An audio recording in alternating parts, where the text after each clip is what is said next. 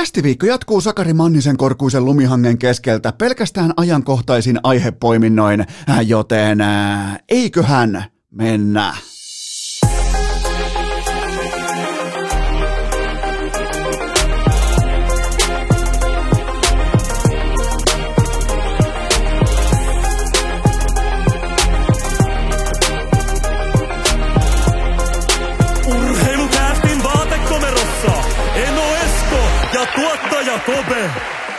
Tervetuloa te kaikki mitä rakkahimmat kummikuuntelijat jälleen kerran urheilukästin kyytiin on keskiviikko 23. päivä helmikuuta ja onhan se nyt kuulkaa sillä tavalla tästä sekunnista eteenpäin, että Pelataan, pelataan, juhlitaan, niin juhlitaan. ei tämä ole mitään ydinfysiikkaa, ei tämä ole mitään avaruustiedettä, tämä on hyvin selkeä kaava nimittäin. Pelataan, pelataan, juhlitaan, niin juhlitaan. Kun on perusasiat hanskassa, kun on perusformaatti kasassa, niin ei se itse suoritus sen päälle, ei se ole kauhean kaksinen. Coach Jalonen, leijonat, edelleen mä taivastelen sitä. Kuusi matsia, kuusi kertaa ennakkosuosikkina ja kuusi tuplaveetä mukaan. Ja ei mitään muuta kuin lentokentälle hotellin kautta Olympiastadionille ja JVG ja Paula Vesala ja kaikki askissa. Vielä kun oltaisiin TV-katsojina se nähty, niin olisi ollut helvetin paljon erikoisempaa, mutta toisaalta taas pitää nykypäivänä, varsinkin tämän erittäin vaikean kaksivuotisen jälkeen, pitää arvostaa myös sitä, että ne, jotka raahautu sinne paikan päälle aivan uskomattomassa lumimyrskyssä, niin annettakoon se heille, mitä me ei nähty kotisohvilta, joten äh, jos jotakin voidaan ottaa hopeareunuksena mukaan tästä TV-fiaskosta, niin olkoon se se, että ne, jotka maksoi sen lumimyrskyhinnan, niin ne näki koko paketin, koko show. Mua olisi kiinnostanut hirvittävästi se, että mitä ne pelaajat puuhastelee siellä, kuka kaatuu, kuka vetää lipat, kuka vetää mahaliukua, kuka vetää vaikka yläpelti paljana, jos ei se ole härski hartikainen, Ää, niin tota, ää, me ei nähty. Me nähtiin paljon studioanalyysiä, me nähtiin paljon kaikkea muuta kuin sitä itse juhlintaa, mutta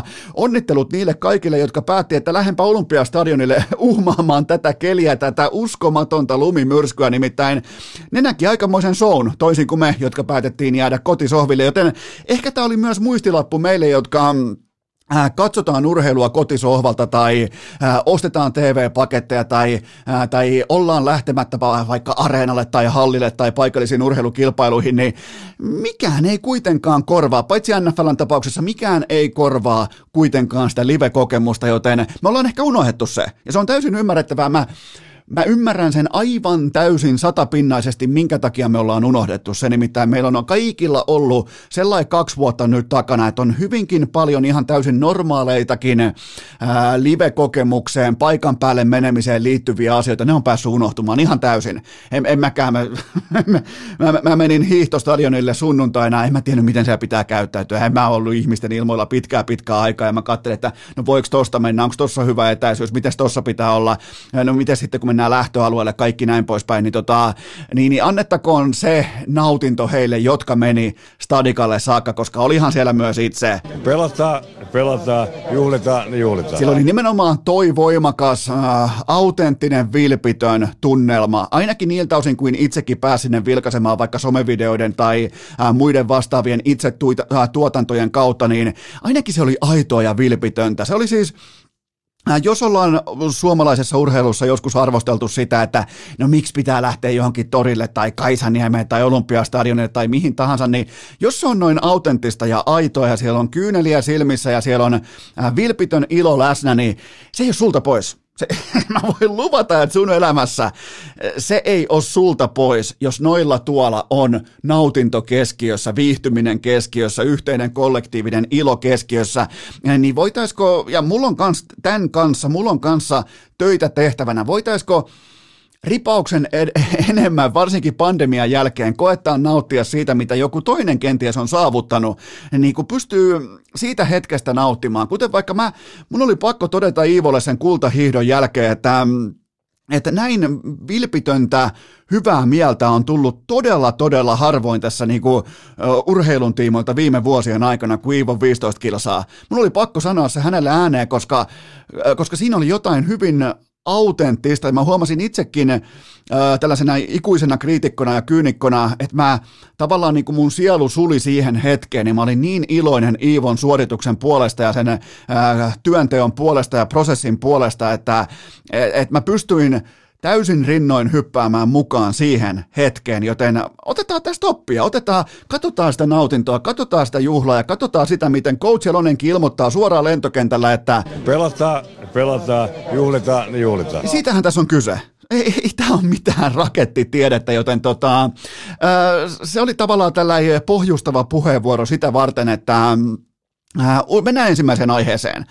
Urheilu on nimittäin vaadittu perustelemaan omaa olemassaoloaan lähiaikoina aika paljonkin mediassa, kolumneissa, äh, ehkä kriittisenkin sävyyn, ja se on mun mielestä oikea sävy, koska urheilu viime aikoina, viime vuosina välttämättä ei ole kyennyt olemassaoloaan ihan täysin perustelemaan. Se ei ole pystynyt kertomaan meille ihmisille, Suomen kansalaisille, että miksi se on olemassa, minkä takia sitä pitää tukea, minkä takia se pitää nostaa kaapin päälle. Ja äh, mun mielestä just nyt, ja tämä saattaa lähteä tämä jakso käyntiin ehkä vähän liiankin vakavalla aiheella, koska no, normaalisti urheilukästä on ihan pelkkää jäätyneen meiselin tiimoilta naureskelua noin muutenkin, mutta ää, juuri nyt meillä on konkreettinen peruste sille, että minkä takia urheilu on olemassa. Ää, eri arvioiden mukaan noin 25 000 suomalaislasta ja nuorta ovat lopettaneet, ha, ovat siis vaan ää, kätelleet harrastuksensa koronan aikana. 25 000, se on käsittämättömän katastrofaalinen katastrofaalinen luku. Ää, mikäli laduilla tällä hetkellä, mikäli lenkkipoluilla tai ulkojäillä on tällä haavaa edes muutama uusi Iivo, Kerttu, Mörkö tai Viiksi Björninen, niin se on jättimäinen voitto. Tämä ei, tää ei, siis, tää ei perustele kaikkea. Tämä ei oikeuta ää, veikkauksen nummikosken juhlapuheita lentokentällä, mutta tämä antaa osviittaa, jos siellä on edes jonkinnäköinen uusi, tuore, ää, freshi, idolikuvasto päässyt syntymään tämän pohjalta, niin siitä pitää ottaa kaikki irti. Jos siellä sinne laduille lähetään tai sen takia, että haluaa olla seuraava kertu tai ammentaa voimaa vaikka mörköstä tai jostain, niin se on se juttu. Siinä kohdin urheilu kykenee perustelemaan oman olemassaolonsa, joten tota, ja tässä lepää muutenkin se siemen, mistä ihan kaikesta, tai oikeastaan ihan kaikessa on lopulta kyse siinä jättimäisessä ja koko elämänkaaren käsittävässä kuvassa. Eli onko jokin asia osa sun elämää vai ei. Mä sain itse kasvaa urheilun parissa, koska ja oikeastaan siihen aikaan urheilu oli 90-luvun lamaajan Heinolassa, niin se oli äärimmäisen arvostettua, siis urheilu ja liikunta, liikunnallisuus, urheilullisuus. Se oli siis todella, ei sitä tarvinnut perustella, että miksi sä lähdet vaikka lenkille tai salille tai hiihtämään. Ei siinä tarvittu somepostausta tai mitään. Se oli siis ihan elämäntapa, se oli ihan itsestään selvää, joten jos tämä liikauttaa tätä jättimäistä pendulumia edes ripauksen millin verran siihen suuntaan, että nämä Iivot, Kertut, Leijonat, kaikki, niin ne, ne sais sitä siementä kylvettyä suomalaisiin seuraaviin sukupolviin, että hei, tämä urheilu on oikeasti aika siisti juttu ja, ja tota, tämä on helvetin tärkeää kansanterveyden kannalta. Tämä, on kaikki kaikessa, kun lähdetään pohtimaan vaikkapa omaa hyvinvointia, omaa terveyttä, omaa mielenterveyttä, omaa kaikkea sitä, että kun lähetetään se koko iso kuva siihen ja elämänmittainen tarina, niin toivottavasti, mä toivon todella, että suomalaisten uroteot olympialaisissa kylvää tätä selkäydinajatusta seuraaviin sukupolviin, että että urheilu, sillä on merkitystä, sen olemassaolo on tärkeää, joten nyt kaikki, kun teilläkin osalla on lapsia ja kaikkea, niin jos ne haluaa olla u- uusi Iivo tai Kerttu tai Björninen tai kuka tahansa härskihartikainen, niin go for it, antakaa palaa, koska siinä hetkessä, siinä sekunnissa, sillä sielun palolla se urheilu tässä aihiossa, tässä kuvastossa se ehdottomasti perustelee itse itsensä. Sitten hieman kevyempiin aiheisiin tavallaan ehkä vähän mela- melankolisen nuottivalinnan kautta, nimittäin mä suren edelleen Atte Ohtamaan kohtaloa Ylen ankaran ylimarssin uhrina. Tämä oli meille kaikille puhuttava tai niin kuin puhutteleva maanantai-aamu, maanantai-iltapäivä. Eli siis siinä kävi sillä tavalla, että Yle kutsui haastatteluun lentokentällä Atte Ohtamaan, ja sitten kun Ohtamaan siihen tuli, totta kai nöyränä Nivalasta työmiehen haalarit päällä, niin siinä sitten kesken kaiken kuitenkin Ylen toimittaja ihastuikin Valtteri Filppulaan, ja sitten tulikin Filppula tähän kyseiseen haastatteluun, ja, ja My Heart Will Go On on Seline Dionin ylänuotin säveltämänä, siivittämänä Atte Ohtamaa valuu siitä haastattelusta taka oikealle, kun kapteeni Filppula astuu siihen framille, joten mun sydän särkyy. Mä aloitan totta kai nyt omakohtaisesti Ylen epärahoittamisen, mutta Atte Ohtamaa, mä tiedän, että sä kuuntelet, mä listään asioita, jotka saa sun mielen paremmaksi. Eli nyt puhutellaan yhtä urheilukästin kuuntelijaa.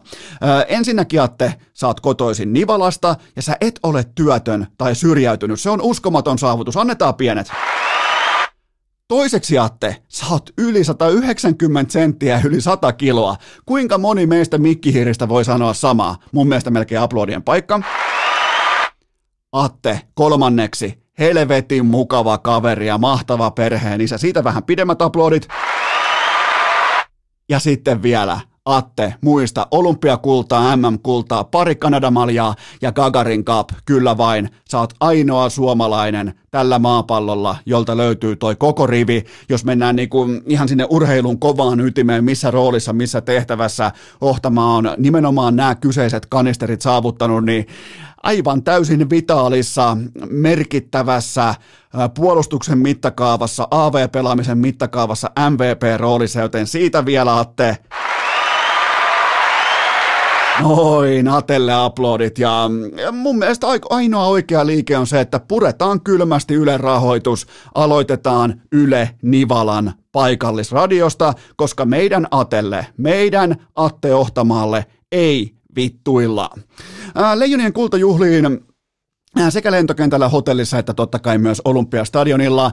Mä nostan hieman yllättäen MVPksi Teemu Hartikaisen, joka saapui lumikaauksen keskelle perhokalastajan lippalakissa ja aurinkolaseissa. Oikeastaan siitä kokonaisuudesta puuttui vain kahluusaappaat. Se oli hyvin lähellä täydellistä suoritusta ja siinä taas näkee, että ketkä elää tuolla kovassa pakkasessa. Kaikilla muilla jonkinnäköistä talvimyssyä ja supertoppatakkia, niin härski ihan siis melkein pilkki jakkara kahluusaappaat ja yläpelti paljaana ja perhokalastajan lippis ja Polaroid-lasit silleen, että näkee, miten kalat liikkuu joessa. Koska voihan olla vaikka, että joki on vaikka jo auki näiden plusmerkkisten kelien jälkeen, se voi lähteä vaikka taimen liikkeelle. Ei voi koskaan tietää. Joten Härski oli valmis aivan kaikkeen, absoluuttinen alfa. Itse asiassa mä odotin, että Härski avaa yläpellin viimeistään tuossa JVGn aikana, mutta vielä toistaiseksi, vähän niin kuin kävi tässä Joni Mäen hauisten kanssa, niin toistaiseksi vielä Härski antoi meille suomalaisille miehille, jotka olemme parisuhteessa, ne antoi vielä vähän niin kuin lisäaikaa. Mä annan Leijonille kaiken kaikkiaan puhtaat paperit esiintymisestä ja vilpittömästä juhlinnasta. Coach Jalosen sanoin, otetaan vielä kerran Pelataan, pelataan, juhlitaan, niin juhlitaan. Totahan se on. Ja, ja vaikka kaikki ontu hieman sen pitkän lennon jälkeen, niin mun mielestä kaikki skarppas myös Stadikalle. Joten tota näistä ei nyt ketään nimiä mainitse, mutta 2011, niin niistä virheistä, siitä noususuhdanteesta, siitä äh, ikuisen vapun tyyppisestä kuolemattomuusmoodista, niin siitä on opittu paljon, joten aika tyylipuhdas, hieno suoritus. Oli kiva katsoa, vaikka TVstä ei meille näyttänytkään, mutta se mitä näkyy vähän sieltä niin kuin videoilta tai pelaajien videoilta, se on muuten aika mielenkiintoista, mietikäs näin päin. Leijonat ensin menee tuonne saatana keskelle Kiinaa, ne voittaa sieltä olympiakultaa. Sen jälkeen ne tulee kansanjuhlaan olympiastadionille, ne joutuu kuvaamaan oman showunsa itse. Joten mut hei, Nämä on, nämä on siis, tämä on sinihaalari joukkue, nämä ei pelkää työtä, siinä välittömästi Lindbummikin otti, otti harjan käteen ja lakas lavan ja siinä sen näkee. Tämä, se oli tavallaan tämän joukkueen tällainen ilmentymä, että siellä on omat harjat mukana ja sen jälkeen sitten vielä tehdään TV-tuotantokin itse. Äh, mä nostan hattua myös Suomi-medialle. Kukaan ei hypännyt valkoisen ratsun selkää hakemaan helppoja pois, että äh, Jalonen, ja, Jalonen, Jalonen liian hilpeässä juhlakunnossa tai tuo tai tuo pelaaja horjui lavalla tai bla bla bla Siis kukaan, kukaan ei käynyt hakemassa helppoja pois, joten siitä ainakin toistaiseksi orastava hatunnosto Suomi medialle. Pakko mun on vielä kuitenkin mainita Frans Tuohimaa, joka noin jään tasolla ei ollut mitenkään sanotaanko MVP-luokan edustaja näissä kisoissa, mutta mä haluan vielä läpikäydä ton Frans Tuohimaan sunnuntain, koska asianmukainen puku päällä hallille olympiafinaaliin. Suomi ottaa 2-1 voiton. Sen jälkeen pukukoppiin, siviilit pois päältä, vetää itsensä alasti, pukee ylleen veskarin kassista munarit. Mä oon aika varma tässä kohdassa, että Tuohimaalla ei ollut mukana mitään muuta kuin alasuoja. Pukee sen päälle pelkästään, jotta voi tanssia Olkinuoran kanssa. Tätä on sitoutuminen. Tätä, tätä on se, kun mä valitsen pelaaja, jos mä olisin vaikka valmentaja. Niin tämä on se raja, mihin mä laitan standardin, että ootko valmis tekemään tämän, kun se kulta tulee. Eli puku pois päältä alasti, sen jälkeen munarit ja tanssia. Ja, ja nimenomaan vaan, että pääsee tanssimaan äh, rakkaiden ystäviensä kanssa legendaaristen sävelten tahdissa, niin, niin kyllä toi on, toi on sitoutumista ja, ja vaikka se totta kai se on huumoria ja hauskaa ja se on viraali video ja se on äh, ikimuistoinen hetki meille kaikille somen käyttäjille, mutta sitten kun menee sinne kovaan ytimeen, niin jos ei sun joukkueessa oikeasti hyvät oltavat, niin tällaistähän ei tapahdu. Ei, te, ei se kolmosveskari tuu sieltä ja vedä itseään alasti ja sen jälkeen munareita pykälä ja lähde tanssimaan. Tämä on ultimaattinen merkki siitä, että kuinka arvokkaaksi nämä pelaajat tuntee itsensä tuossa yhteisössä, tuossa kollektiivissa. Ja se on leijonien, ja vaikka nyt mennäänkin t- nimenomaan tämä huumorikärki edellä, mutta mä puhun ihan vakavissani siitä, että tämä antoi mulle kuvan siitä, että kuinka helppo tuolla on hengittää ja kuinka helppo tuolla on olla oma itsensä tuossa pukuhuoneessa, tuossa joukkueessa, Jukko Jalosen joukkueessa, GM Lehtisen joukkueessa. Joten tota, kaikkien tällaistenkin viraalien ilmiöiden tai vitsien tai äh, humorististen videoiden takaa, niin sieltä useimmiten löytyy myös se kova ydin, ja se oli kunnossa tällä joukkueella, mutta toi Tuohimaan sunnuntai, se on aivan täysin eeppistä sorttia. Ää, äh, lopuksi vielä tähän ensimmäiseen otatukseen, koko olympiakevään suurin uutinen, eli totta kai maksalaatikko Remin jäätynyt meisseli. Forbes, Rolling Stone, TMZ, New York Post, Boston Globe, BBC, kaikki, aivan kaikki, aivan kaikki maailman suurimmat mediatalot poimivat esiin Remi Lindholmin jäätyneen kullin. Eli se oli ylivoimaisesti suurin uutinen näistä olympialaisista. Kun mä lupasin teille Santtu Silvenoisen loppukirin, niin ihan tätä mä en osannut odottaa, joten nyt kaikki te Bonnier äh, gaalalaiset ja Bonnier journalistipalkinnon mm, erilaiset tuomarit ja päättäjät, niin näyttäkää mulle sellainen suomalainen artikkeli, jota on siteerattu maailman top 10 suurimmissa mediataloissa – Näyttäkää mulle se artikkeli, näyttäkää mulle se uutinen, joten Santtu Silvennoiselle Bonnier-palkinto pelkästään näillä näytöillä. Ja, ää, mutta pakko nostaa vielä puheenaiheeksi vähän niin kuin takaovestakin Remin kulli, koska mm, siis hiihtääkö oikeasti Remi Lindholm jatkuvasti nakki ulkona paketista vai mikä tässä on, kun ensin se menee rukalla, nyt se menee Kiinassa, koska Remi ei useimmiten ole kuitenkaan kilpailun kärjessä ja se tietää, että se ei tule ottamaan kauheasti TV-aikaa vastaan, niin kaivaako se, kaivaako se välineen siitä pienestä vetoketjusta esiin, jotta se jäätyisi enemmän? Vai mitä, se, mitä Remi Lindholm tekee siellä takarivissä tai siellä keskipakassa? Tämä pitää on melkein pakko ottaa Largeboisin tai jonkun muun tahon seuranta, että mitä siellä tapahtuu, koska tämä väline jäätyy aivan liian usein ja liian kovalla frekvenssillä, joten tota, on, on kaiken kaikkiaan kyllä kova suoritus Remiltä kaikissa maailman suurimmissa medioissa. Siis kuka suomalainen on koskaan ollut Rolling Stoneissa? Niin kuin koskaan, vaikkapa. Remi on, Rokki Remi, Rokki tähti, lunastaa kyllä nimeä otsikko kerrallaan, mutta ja tässä on muuten mielenkiintoinen vertailu vielä, että Iivohan pääsi voittonsa jälkeen Wall Streetin seinälle, mutta toisaalta Remistä tuli Wall Streetin omistaja, koska noin kaikki mediajättiläiset omistaa Wall Streetin, joten tota, on mielenkiintoista nähdä, että miten Iivo vastaa tähän. Ponsen paita kertun videopuhelussa oli jo hyvä alku, siinä muuten Siinä muuten, miten sen kauniisti sanoisi, siinä Iivo ties jälleen kerran, miten toimitaan. Iivon ponssekarenssihan olisi loppunut vasta tuossa sunnuntai-iltana, mutta fuck it. Suomen kellon mukaan oltiin jo karenssin ulkopuolella, joten siellä oli Ponssen paita päällä ja varmaan oma mehtäkonekin vedetty käyntiin. Kun Iivohan sanoi haastattelussa, että rakentaa talon, niin jokuhan kommentoikin sitten nenäkkäästi pitkin internettäjä, että eikö Iivo tiedä, että näitä taloja voi myös ostaa, mutta jos sä oot Iivo Niskanen, sulla on oma Ponssen mehtäkone, niin ensinhän sä ostat metsäpalstan, sen jälkeen sä parturoit sillä Ponssen mehtäkoneella sen koko metän joku 18 hehtaaria ja siihen rakennat talon. Ei, ei nää kuule nämä kolminkertaiset olympiavoittajat, että ei nämä nämä ei ole samalla tavalla koodattu kuin tämmöiset vaikkapa meikäläisen kaltaiset tavalliset pulliaiset, jotka ostaa valmiin talon jostain maaseudulta. niin tota, totta kai se ensin vetää mettän matalaksi, siitähän tässä on kyse.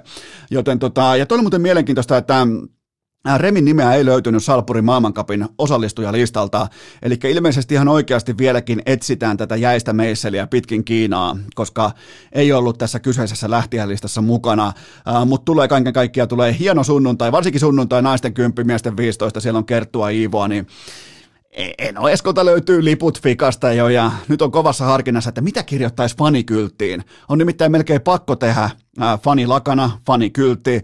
Mun siskon lapset oli tehnyt mulle Finlandia hiihtoa fanikyltin ja sehän tavallaan, se siivitti yksin mut alle viiden tunnin, joten tota, mun on pakko kantaa oma leiviskä ja tehdä kyltti myös suomalaishiihtäjille tonne sunnuntain Lahen maailman kappiin. Siellä on naisten kymppi, miesten 15, eli Iivo lähtee hyökkäämään ja voittaa muuten pommin varmasti. Kävin ähm, päijät johtavana olosuhdeasiantuntijana kävin tutkimassa nämä kilpailuladut läpi ja on muuten sitten ihan pelkkää iivokeliä luvassa. Sopivan nahkeita vuorohiihtäjän paratiisi, joten jälleen kerran nähdään, nähdään yksi kappale klinikoita ala Iivo Niskanen, mutta pidetään kohtaa pien tauko ja sitten jatketaan. Urheilukääst! Se on joko sonnin hajua tai No way.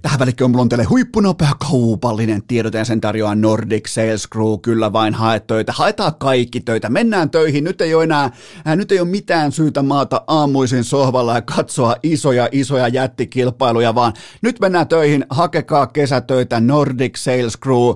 Paikat alkaa nimittäin täyttyä. Ne vahvuudet, ne on kaikille tutut. Pohjapalkkaus, vahva provisiomalli, loistavat uranousunäkymät ja uniikki työilmapiiri sekä kuntosalipalvelut ja PT-ohjaus. Ja nyt sitten tarkkana, jos olet vähänkin näin, tällainen niin kuin veteraani henkisesti mukana, nimenomaan työntekijänä ollut esimiesasemassa, Nordic Sales Crew hakee tiimin vetäjää pääkaupunkiseudulle kipparoimaan koko orkesteria, joten kaikki te, joilla on vaikkapa esimieskokemusta tai haluatte ottaa seuraavan stepin, niin menkää hakemaan Nordic Sales Crew etsii myös esimiestä tähän kyseiseen pääkaupunkiseudun ää, kipparitehtäviin. Osoite on sekä kesätyön hakuun että tähän esimiespaikan hakuun nordicsalesgroup.com ja meikäläisen IG-storista löytyy myös suora linkki ja laittakaahan pitkin WhatsAppia, laittakaa sanaa eteenpäin, nimittäin Nordic Sales Crew etsii työntekijöitä.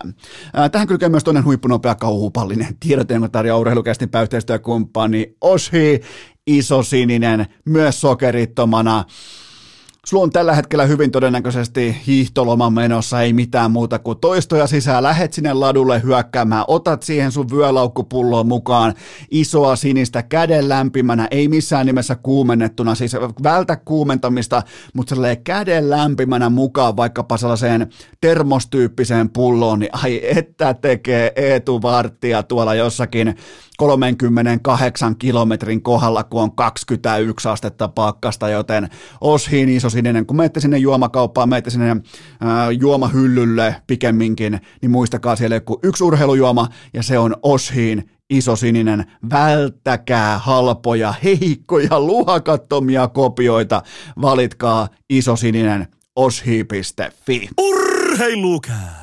Eiköhän levitetä tässä koodin tuottaja Koben legendaarinen kysymyssäkki pitkin lattiaa. Lieneepähän paikallaan ounastella, että melko moni teistä louhii elämäänsä läpi luottaen tähän hyvin, hyvin, hyvin yksinkertaiseen, mutta silti niin puhuttelevaan kaavaan. Pelataan, pelataan, juhlitaan, niin juhlitaan. Mikäli olet samaa mieltä, niin mene osoitteeseen hikipanta.fi, nimittäin siellä on juurikin tästä teesistä laadittu teille kaikille elämän rakastajille paidat valmiiksi, joten ne löytyy osoitteesta hikipanta.fi ja onhan tää nyt eeppinen. Pelataan, pelataan, juhlitaan, niin juhlitaan. Ja juurikin sama ote oli voimakkaasti teillä käytössä Enoeskon ikiomassa ja samoin myös tuottaja Kopen äh, omistuksessa olevassa inboxissa. Nimittäin se on ihan selvää, että tällaisen äh, superhyper ilotulitus aikajanan jälkeen on paljon kysyttävää, on paljon vastattavaa, joten kun kysytään, niin kysytään ja kun vastataan, niin vastataan. Poimitaan teiltä, rakkaat kummikuuntelijat,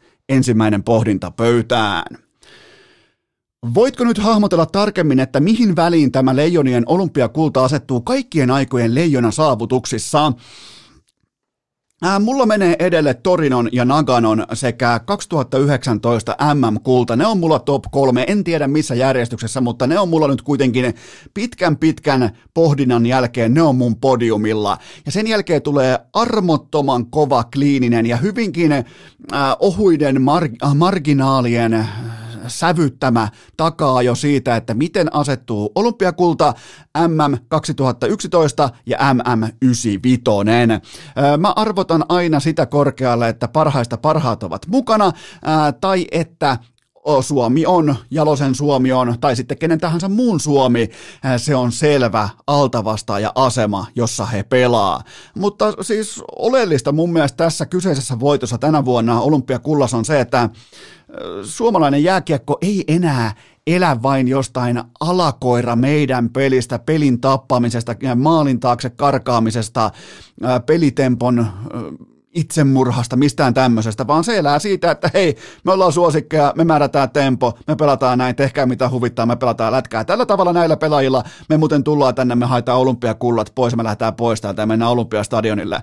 Niin tota, se nostaa nimenomaan tämän suoritteen arvoa, mutta kyllä silti noin Torino ja Nagano ja 2019, niin sulla voi olla aivan täysin erilainen tulokulma, ja se on täysin oikeutettu. Nämä on täysin subjektiivisia pohdiskeluja, tavallaan niin kuin omakohtaisen vaakakupin mukaan meneviä asioita, mutta, mutta mulla Torino ja Nagano, ne kolahti syvemmälle, korkeammalta kuin tämä kyseinen kulta. En tiedä miksi, mutta näin se vain menee. Aion myös jatkossakin vastata teille aina kaikkeen aivan täysin rehellisesti, joten siinä on mun top kolme ja olympiakulta ihan siinä kannassa kiinni.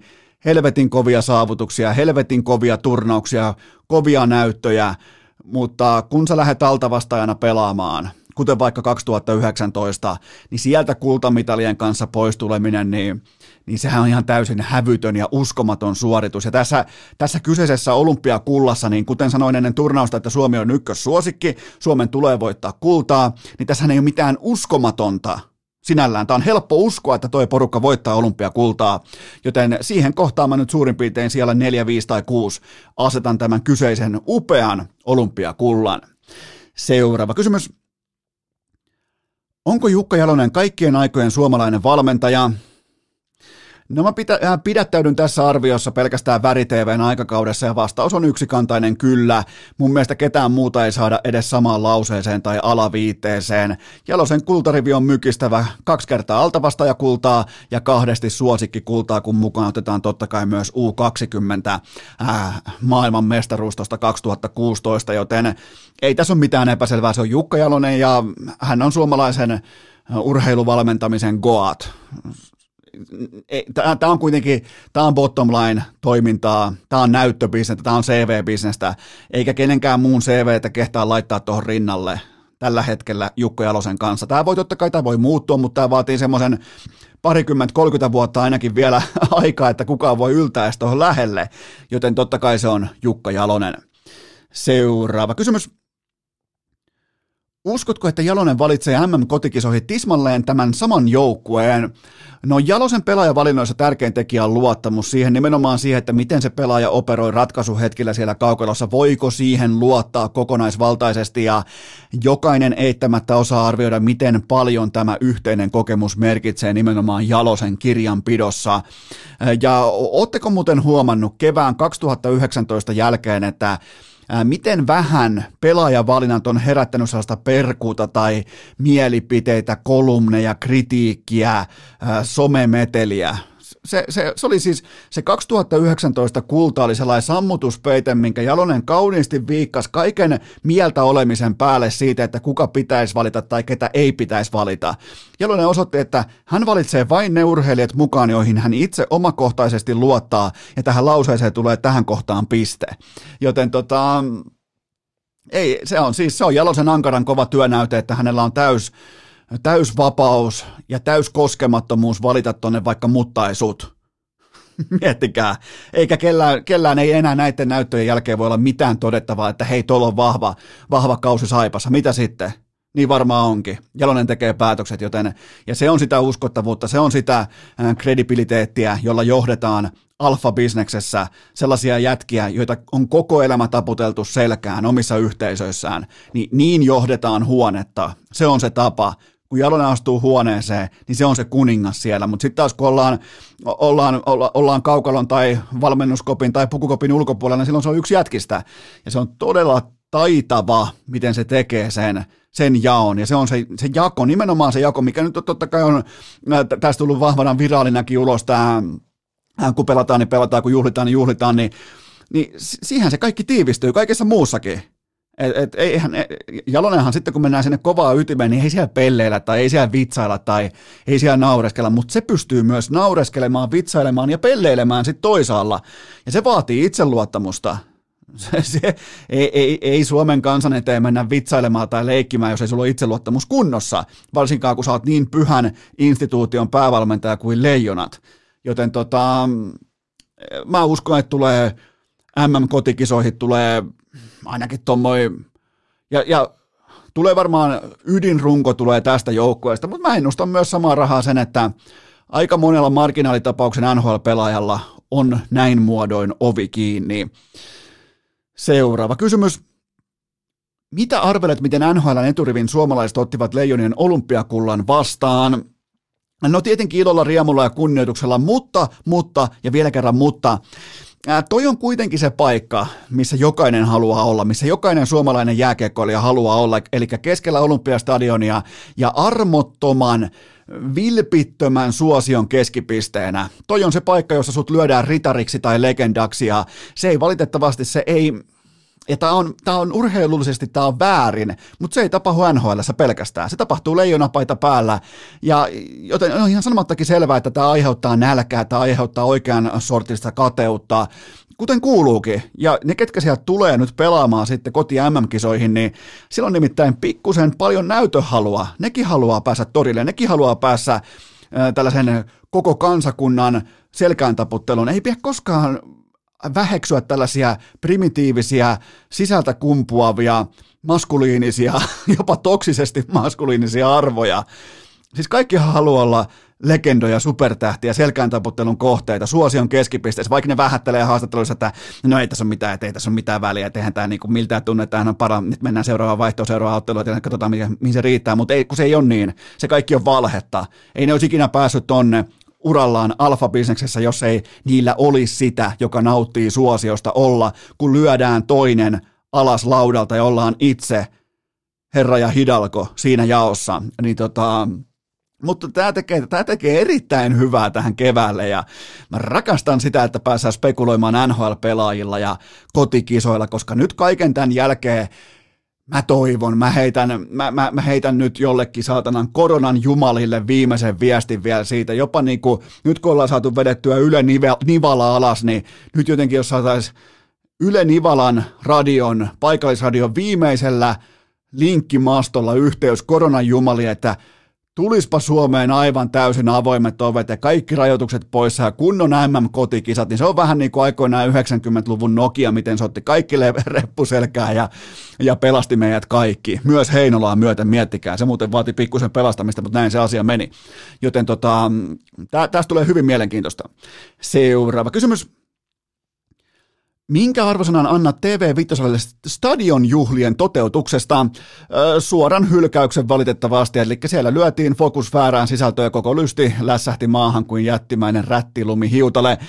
Itse asiassa mä jäin pohtimaan jopa sitäkin, että menikö jotain rikki. Menikö siis, menikö kalustossa, tuliko joku peruuttamaton ongelma, koska aikataulu oli totta kai todella, todella tiukka. Menikö joku pääkamera, joku joku tekninen vempain menikö rikki, koska mikään järkiperuste ei selitä tällaista roolin jakoa, tällaista ajolistaa, tällaista tulokulmaa tähän suoraan lähetykseen. Ei mikään järkiperuste. Ei siis sä et vaan voi olla TV-alan ammattilainen ja rakentaa sun ajolistaa, sun taktiikkataulua tällä tavalla. Se, se ei mene mulle läpi, koska tuolla ei ole mitään keltanokkia, tuolla ei ole nimittäin Askissa mitään Laajasalon harjoittelijoita, että hei, kameravipu tosta ja oi, kato tonnekin meni tommonen. Mitäs tosta napista tapahtuu? Niin kun se ei ole sitä. Siellä on huippumeritoituneita ammattilaisia, niin niin tämä oli ihan absoluuttinen fiasko. Jos johtuu tekniikasta, niin sitten se johtuu tekniikasta, mutta mä, mä oon sitä mieltä, että näin ei voi valita tämän luokan ammattilaisten. Muistakaa sitten se, että se studion kolmikko,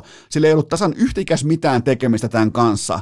Siellä luovittiin pakkopositiossa eteenpäin, Osku Grönman analysoi hiihtoa, niin silloin tietää, että ollaan lisäakulla, ollaan helvetin syvässä päässä, joten lopputulema oli fiasko, mutta se ei ollut tämän studiokolmikon vika.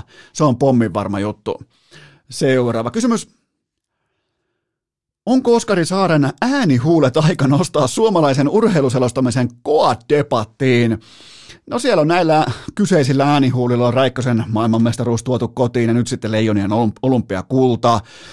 On, on, on se tiikissä, että kansahan vaikenee siitä, että Osku selosti kesällä myös uimahypyn finaali Tokiossa, joten tota, et kyllä tässä ollaan aikamoisessa kultakierteessä suorastaan Oskari Saaren tiimoilta. Ja toki nyt on aistettavissa tiettyä päähän nousemista tässä kaiken kultaryöpyn keskellä, kun Oskuhan tuli Suomeen, ja siinä missä muut lähti Olympiastadionille, Osku lähti ostamaan itselleen lumilingon, joten tällaisena lumen kolaajana, äh, si, sini, sinihaalari luokan lumen kolaajana, niin, niin kyllä sattui sydämeen, kun Osku heitti heti olympialaisten jälkeen flexauksen pöytään, että mulla on muuten lumilinko, joten on se vaan, kyllä se niin tietää, että toikin on alfa toi lumen tekeminen ja Osku, Osku tietää nyt uutena ryystöjengin jäsenenä, että hänen on pakko näyttää, näyttää nyt sitten somessa osaamista myös muilla sektoreilla, mutta ehdottomasti Saari Pesonen, todella vahvat kisat ja siinä on hyvä kombinaatio, minkä varaa voi rakentaa leijonien otteluita jatkossakin. Ja, ja tota, mutta kyllähän nuo äänihuulet, ne on pakko suomalaisen urheilu Hall of Fameen. Siinä olisi muuten urheilugaalaa jonkinnäköinen, okei, no ei, ei mennä sinne, koska tämä muutenkin alkaa nyt rönsyilemään tämä kyseinen jakso, ja Oskari, Oskari siellä miettii kummikuuntelijana uuden lumilingon äärellä, jos kuulee mitään, että tähän vittua taas toi Seppänen oikein selittää, mutta pitää pieni tauko ja mennään eteenpäin. Urheilukääst! 155 senttisten torniolaisten kokoontumispaikka viikosta toiseen! Tähän välikköön mulla on teille huippunopea kaupallinen tiedote, jonka tarjoaa urheilukästin pääyhteistyökumppani Pikadelin salaattibaarit. Se on sellainen juttu, että aika moni teistä on tällä hetkellä hiihtämässä, nauttimassa laskettelusta näin poispäin, niin sellaisen lajin jälkeen, joka tuo kunnon selkähien pykälään, niin kyllä muuten maistuu hyvältä laadukas. Kanasalaatti käykää Pikadelin pisteeltä hakemassa maailman turvallisin laadukkain salaatti mukaan, nimittäin pikaruoka ei tarkoita samaa kuin roskaruoka, ja Pikadelin salaattibaarit on siitä paras mahdollinen esimerkki. Sijainnit ja lisätiedot osoitteesta pikadeli.fi tulee itse käytyä ihan alvariinsa. Joskus tulee jopa vähän sniikattua silleen, että ei viitti ostaa salaatin tekoaineksia kaupasta, vaan mä ostan suoraan salaatin Pikadelin pisteeltä, joten tsekatkaa sijainnit osoitteesta pikadeli.fi. Eno Esko suosittelee todella voimakkaasti. Tähän kylkee myös toinen huippunopea kaupallinen. Tiedoteen sen tarjoaa urheilukästin pääyhteistyökumppani Dick Johnson aivan kaikesta kaikista miesten tuotteista miinus 15 pinnaa alennusta koodilla urheilu, parranhoitotuotteet, kaljutuotteet, saippuat, geelit, rasvat, ihan kaikki, käsisaippuat. Mä käytän joka, joka ikinen päivä varmaan yhteensä tuommoisen ehkä varmaan kymmenisen kertaa Dick Johnsonin tuotteita, ja ne on pelkkää priimaa. Menkää osoitteeseen dick.fi, kyllä vain voi laittaa sen tuhman sanan siihen osoiteriville ja laittaa siihen dick.fi, ja sieltä sitten koodi urheilukäyttöön saat kaikesta 15 prosenttia alennusta. Oot sitten vanha asiakas, uusi, uh, uusi asiakas, kuka tahansa, menkää osoitteeseen dick.fi ja käyttäkää koodia urheilu. Urheilukääst! Tämä on virallisesti Arsenalin vuosi! Raapaistaanpa suoraan seuraava pohdinta pöytään. Mikä tekee Jere Lehtisestä menestyvän GM? No, eittämättä samat arvot kuin aikanaan jääkiekkoilijana, eli työ edellä, ihminen edellä ja tämä hetki edellä. Ja Lehtinenhän liittyy nyt kahden eri uransa tiimoita kolmen kullan klubiin, eli Stanley Cup, MM-kulta ja Olympiakulta. Lehtinen ei pelannut NHL koskaan yli 52 tehopisteen sesonkia on silti yksi aikamme suurimmista leijonista NHL-pelaajista koskaan. Se mun mielestä kertoo kaiken ja tämä sama kulttuuri, kun sen pystyy tuomaan myös kaukalolaidan toiselle puolelle ja mm, miten se voi sanoa, mitoittaa tarpeiden mukaan kollektiivin käyttöön, niin silloinhan syntyy väistämättä hyviä tuloksia. Nyt ollaan nähty vasta niin kuin alkutahdit, alku tällä ei polvennosto juoksu, että mihin kaikkeen Lehtinen pystyy ja ehdottomasti yksi suomalaisen jääkiekkohistorian arvostetuimmista johtajista sekä pelaajana että nyt sitten GM-nä ja, ja onhan siinä tiettyä miten voisi sanoa, rintakehän alla tiettyä uskottavuutta, kun mennään keskustelemaan vaikka NHL-pelaajien kanssa pelaajavalinnoista tai kevään suunnitelmista tai MM-kiinnostuksesta, niin, niin, niin siihen kun heitetään Jalonen ja GM Lehtinen, niin on se, on se erittäin, erittäin hieno positio suomalaisen jääkekon kannalta, että on parhaat aivot,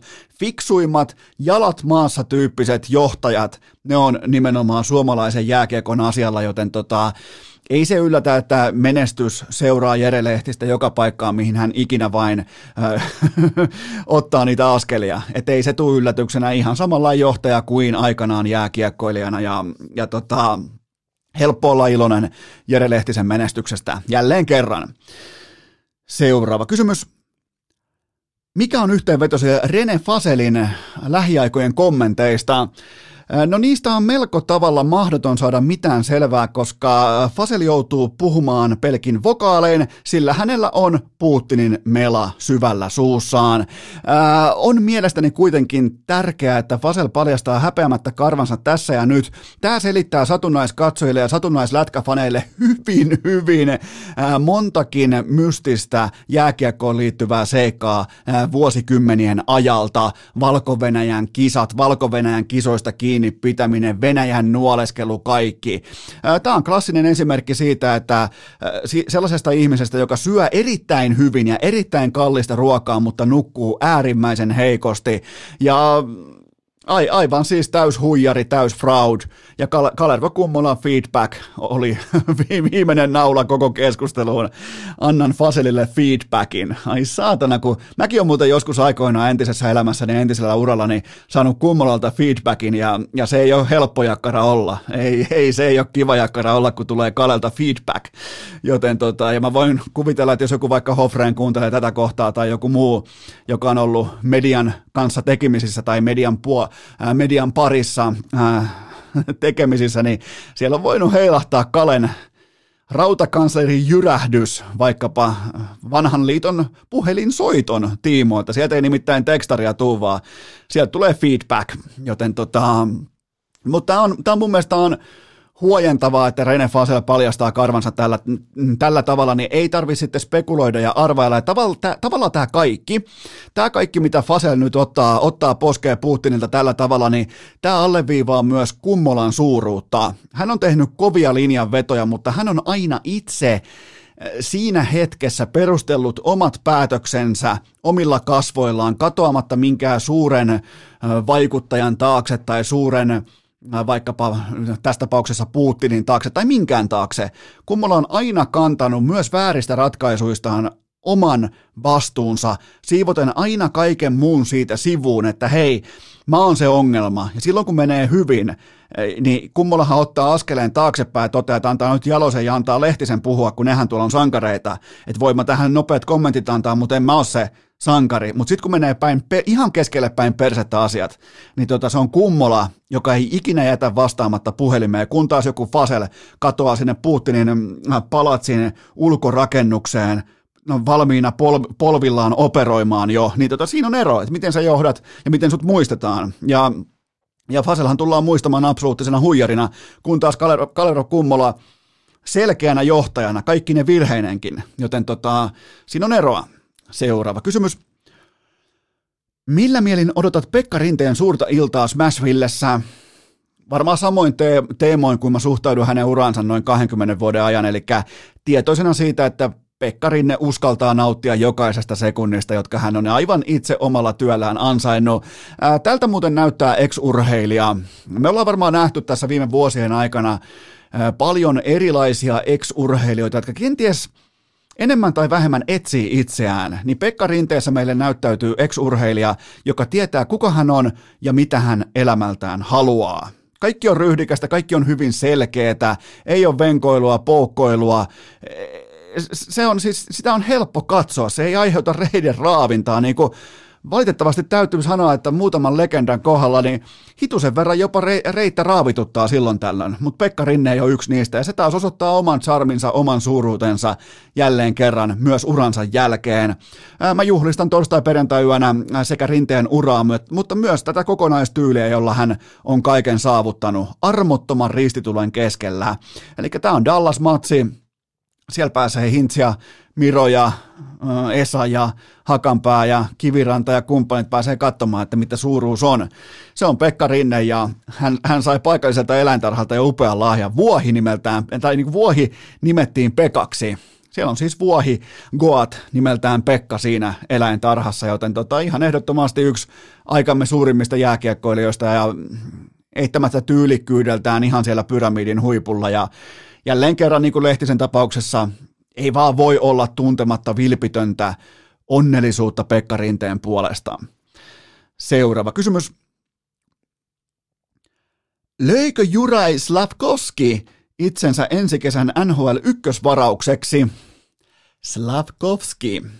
Alkaa olla hyvin lähellä sitä, mutta Pitää muistaa kuitenkin se, että heikot organisaatiot, ne varaa ekana, ymmärrettävästi, ja siellä rakastetaan hetkittäistä kimalletta, serpenttiiniä ja äänekkäitä ilotuliten raketteja, joten mä näen nuoressa slovakkihyökkääjässä, mä näen hänessä laatupelaajan NHL, mutta en muutoksen tekijä, ja voin olla totta kai myös väärässä, koska otanta on riittämätön tekemään. Mä voisin sanoa vaikka Lambertista tai Kemellistä jo tarkemmin, mutta ei mun otanta TPS, TPS-otteluista nimenomaan Slavkovskin, eli Slaikan kohdalla on niin kattavia, että voisin tehdä mitään ihan absoluuttisen tarkkaa profiilia tai horisonttikakatsausta, mutta mä näen tässä kohdin, näiltä osin mä näen vain laatupelaaja, mikä nyt sekään ei ihan täysin päin persettä mennyt koko elämä, jos olet vain laatupelaaja nhl mutta olympialaisissa seitsemän peli, seitsemän maalia, turnauksen paras pelaaja vai mikä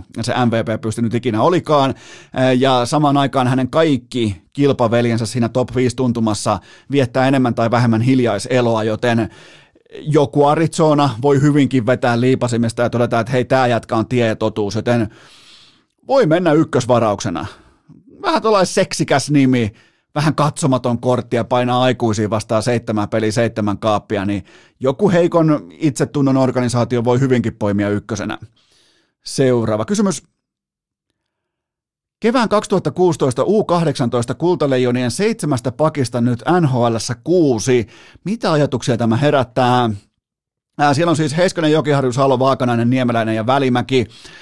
Päällimmäisenä tulee mieleen totta kai se, että ei näistä kenestäkään oikein puhuttu 2016 varmana NHL-hevosena, ehkä vaakanaisesta. Heiskasestakin arviot oli vielä maltillisia, joten tämä antaa osviittaa siitä, että kukaan ei tullut noihin kisoihin tai jääkiekko-uraansa minään megaluokan eturivin superlapsitähtenä. Erittäin pelivalmis, älykäs, kiekollisuuden kautta elämään pyrkivä porukka kyseessä, josta totta kai Kruununjalokin vedän nyt sitten Miro Heiskanen, mutta ei, ei joku Jokiharju tai Vaakanainen tai Välimäki, niin ei ne peruspelaamisen arvoiltaan ne ei kauheasti kalpene. Nekin yrittää pelata jääkiekkoa, joten hyvä poiminta kysyjältä, että aika kova. Ei tuossa kuitenkaan ole, kun no, tuosta on kuusi vuotta, kun siellä on ollut tollain pakisto kasassa, niin ei se ole, vaikka jos en nyt väärin muista, mutta noi kisat varmaan lankes enemmän tai vähemmän siihen puljun hattutemppuun ja siihen, että pulju tuli mukaan kisoihin ja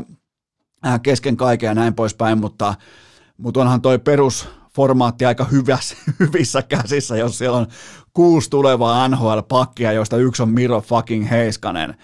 Ja sitten siinä on vielä, no, mutta hyvä, erittäin hyvä poiminta kysyjältä ja, ja siinä on sun samaan ikäluokkaan erittäin pelivalmis ja ehkä vähän – hitaasti kypsyvä, laadukkaasti hitaasti kypsyvä pakisto osu tuohon porukkaan.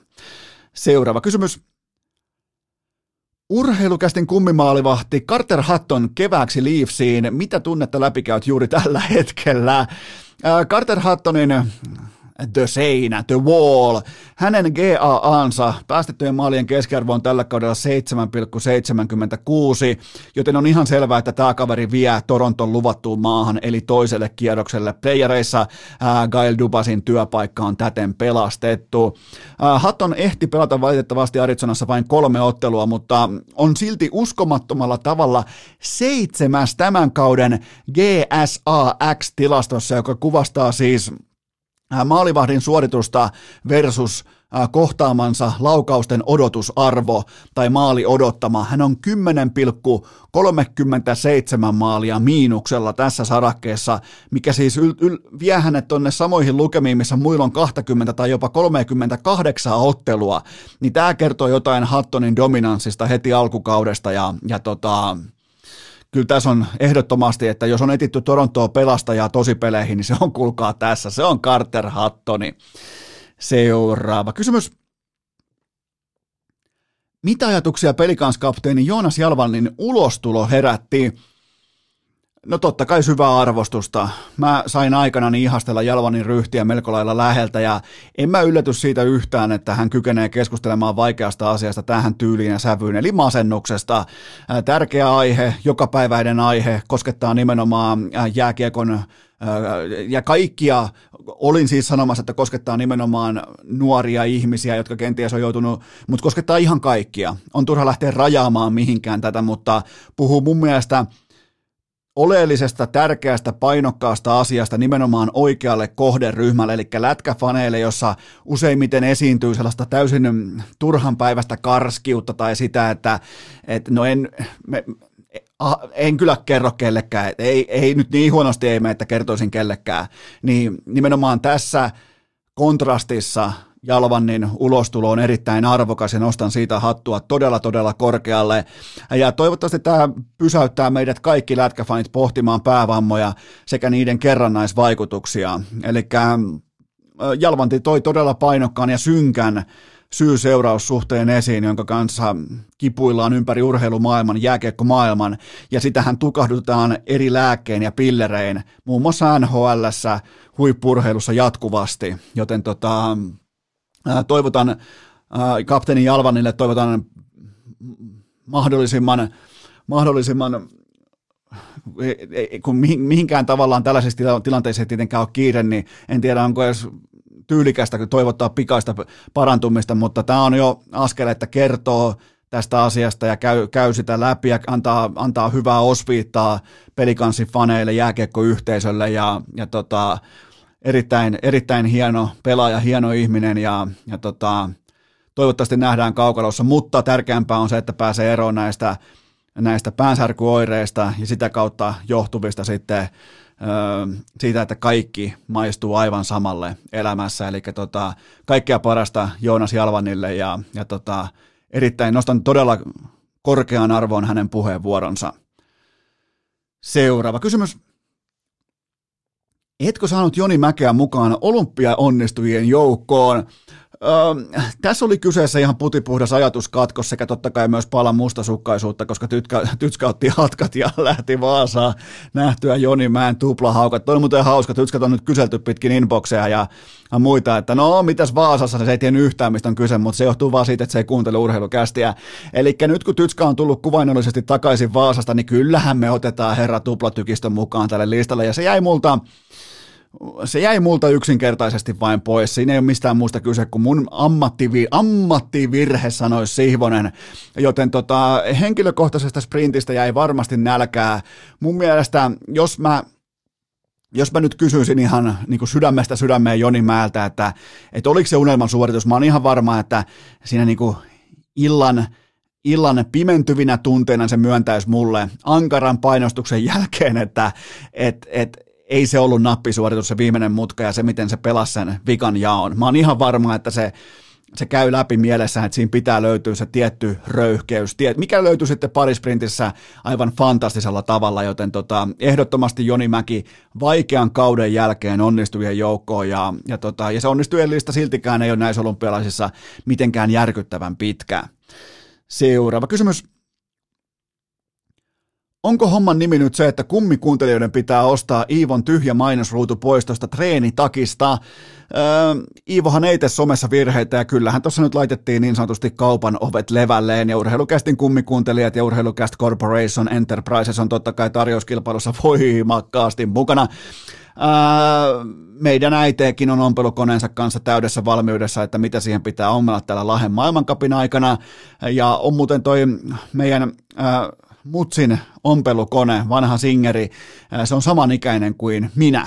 Se on samassa rytäkässä ostettu, se on 38-vuotias kone, joten sillä kyllä saadaan sitten Iivolle siihen takkiin ihan minkälainen mainos tahansa, mutta, mutta jos ei sitä nyt kukaan muu osaa sitä myydä pois, niin mä voin hoitaa jopa jopa sekä myynnin että ostamisen. Sen verran voin tulla nyt tässä vastaan, kun mä oon katsellut sitä tyhjää ruutua nyt ihan riittävästi.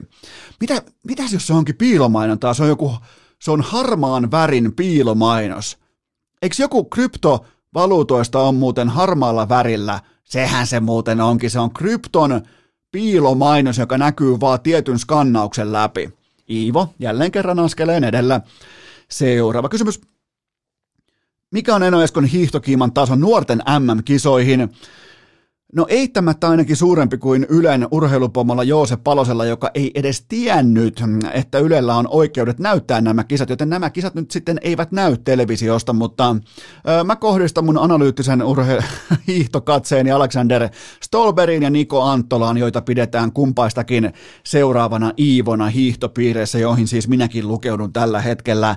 Ö, tokihan tässä lajissa potentiaalilla ei ole oikeastaan tuon taivaallista merkitystä. Se on muuten siinä aika vittumainen laji toi hiihto, että siinä on hyvin, hyvin, lätkässä sä voit, sä voit mennä aika korkeallekin pelkillä lahjoilla, mutta hiihossa tulee kyllä seinä vastaan, varsinkin noissa pitkissä siivuissa, kunnon kestävyyssiivuissa, niin niissä kyllä tulee seinä vastaan, jos ei toista ole laitettu sisään, mutta, mutta näistä kavereista kuitenkin spekuloidaan, että, että nämä on tie ja totuus ja seuraavia Iivoja, joten Stolberg ja Niko Anttola, niin siitä ne seurantaa ja kohti nuorten MM-kisoja, joita siis Yle ei näytä, koska ne ei tiennyt, että niillä on oikeudet.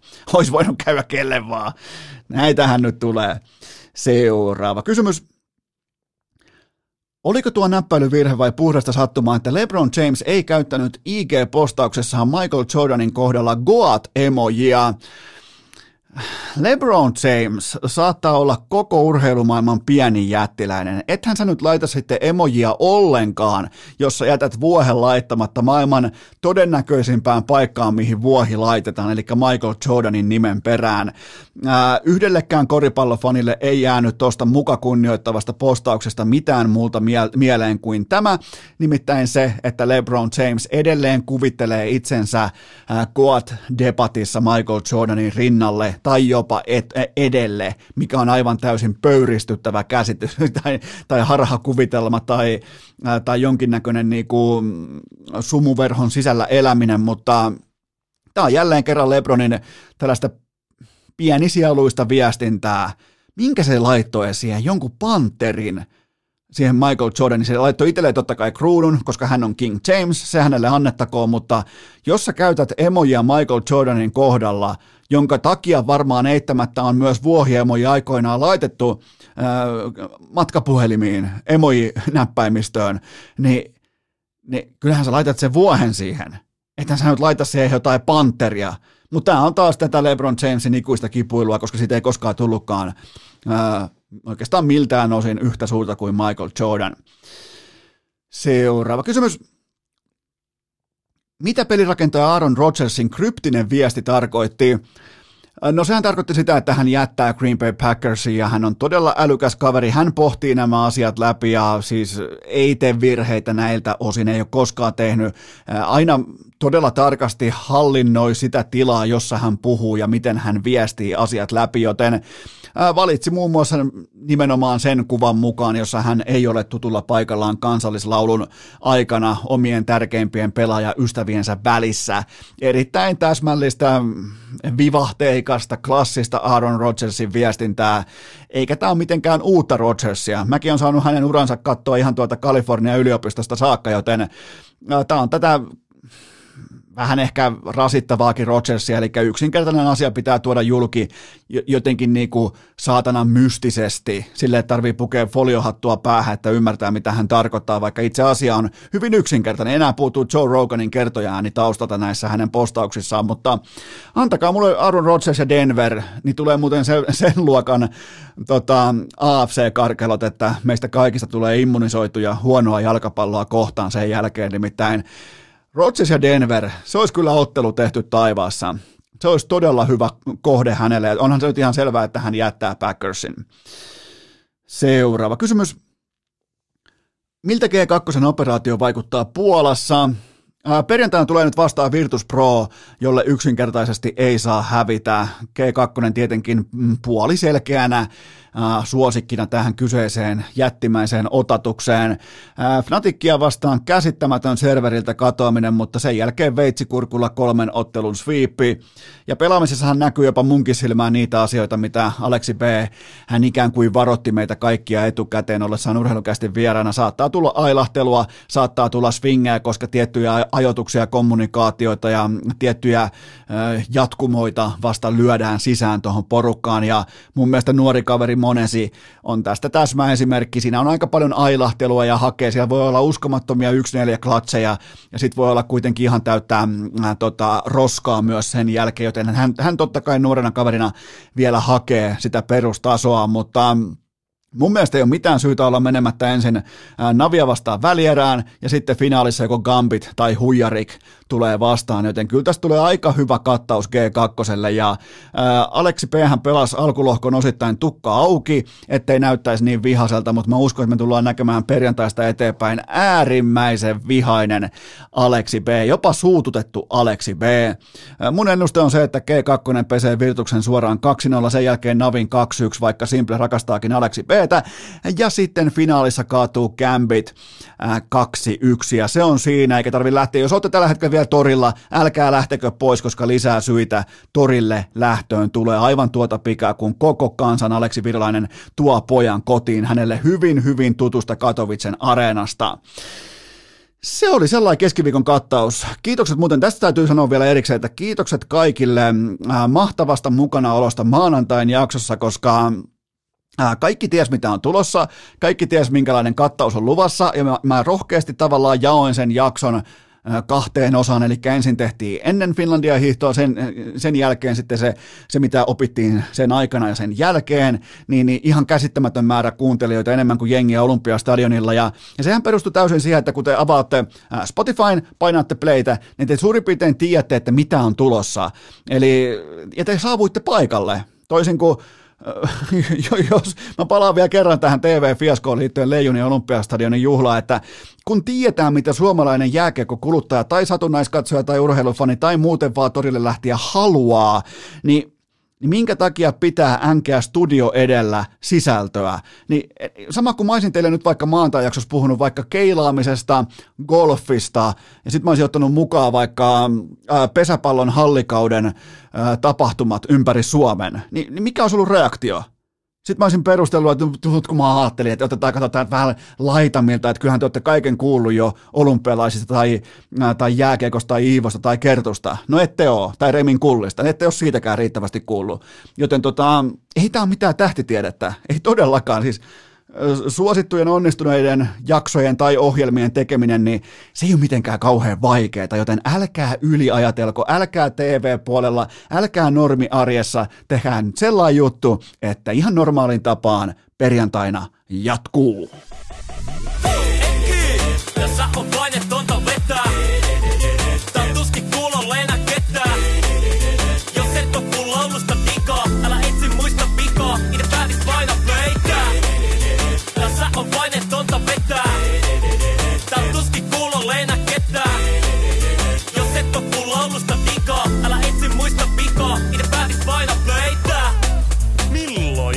Eno Esko kiikuttaa meidän studiolle sen platinalevyn. Ei ole nimittäin näkynyt. Kuunteleekohan tätä paskaa oikeasti kukaan? Mitä minäkään täällä teen? Äiti! Tule hakemaan meidät kaikki pois täältä! Veliä. Vaatekomero tyhjenee Onko äänitys päällä? Kuuleeko kukaan?